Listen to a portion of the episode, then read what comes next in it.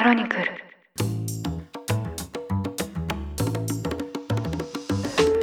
おはようございます。2023年7月25日火曜日ニュースコネクトあなたと経済をつなぐ5分間パーソナリティの新井里奈です。この番組では1日1つ5分間で世界のメガトレンドがわかるニュースを解説していきます。朝の支度や散歩、通勤、家事の時間などにお聞きいただけると嬉しいです。さて普段は竹村さんが担当される火曜日ですが本日はお仕事の都合で私が代打を務めさせていただいております。それにしても日本も猛烈な暑さが続いているようですね。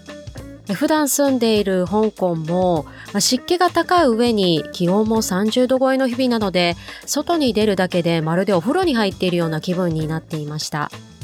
一方現在滞在しているカナダは日中は同じく気温が30度を超える日もあるものの朝や夕方には15度まで下がる、まあ、結構な気温差を体感しています。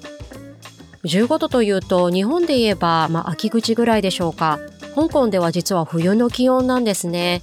なので日々の服装も日中は半袖夜は長袖と上着、まあ、一日の間に四季を感じるような装いで過ごしています。さて今日はそんな天気に関するこちらの話題です。先週から日本各地で豪雨や猛烈な暑さが続いていますが、そうした異常気象が今世界でも相次いでいます。中国北西部の新疆ウイグル自治区では先週気温52.2度を記録。中国国内における最高気温を更新しました。また、暑さで有名なアメリカ・カリフォルニア州のデスバレーでは53度まで気温が上昇。ヨーロッパでも各地で記録的な暑さが続いており、イタリア、スペインなどでは40度を超えています。またこうした異常気象は観光業にも影響。ギリシャの世界遺産アクロポリスでは、こうした暑さを理由に従業員らがストライキを決行。労働組合は観光客だけではなく、スタッフの健康を守るためとしています。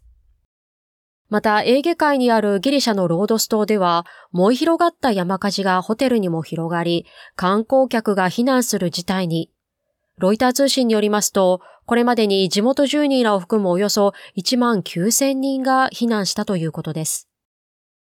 世界気象機構 WMO は、先月は観測史上最も暑い6月になったとの報告も出しており、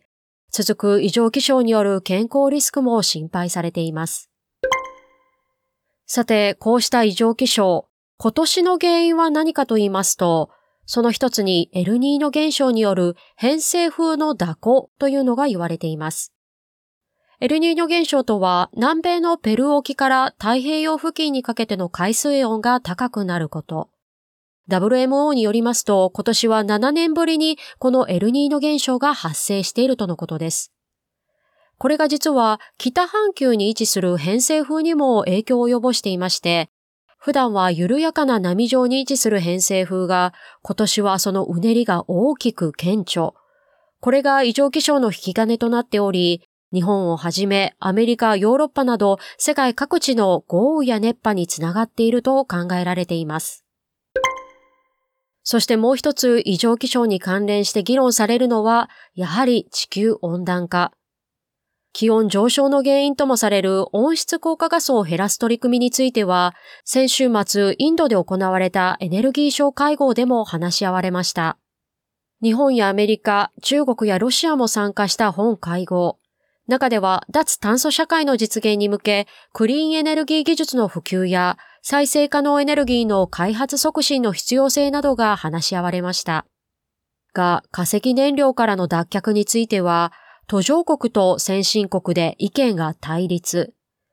また、再生可能エネルギーの導入量を2030年までに世界で3倍に高めるという目標も一致せず、昨年に引き続き共同声明は見送られています。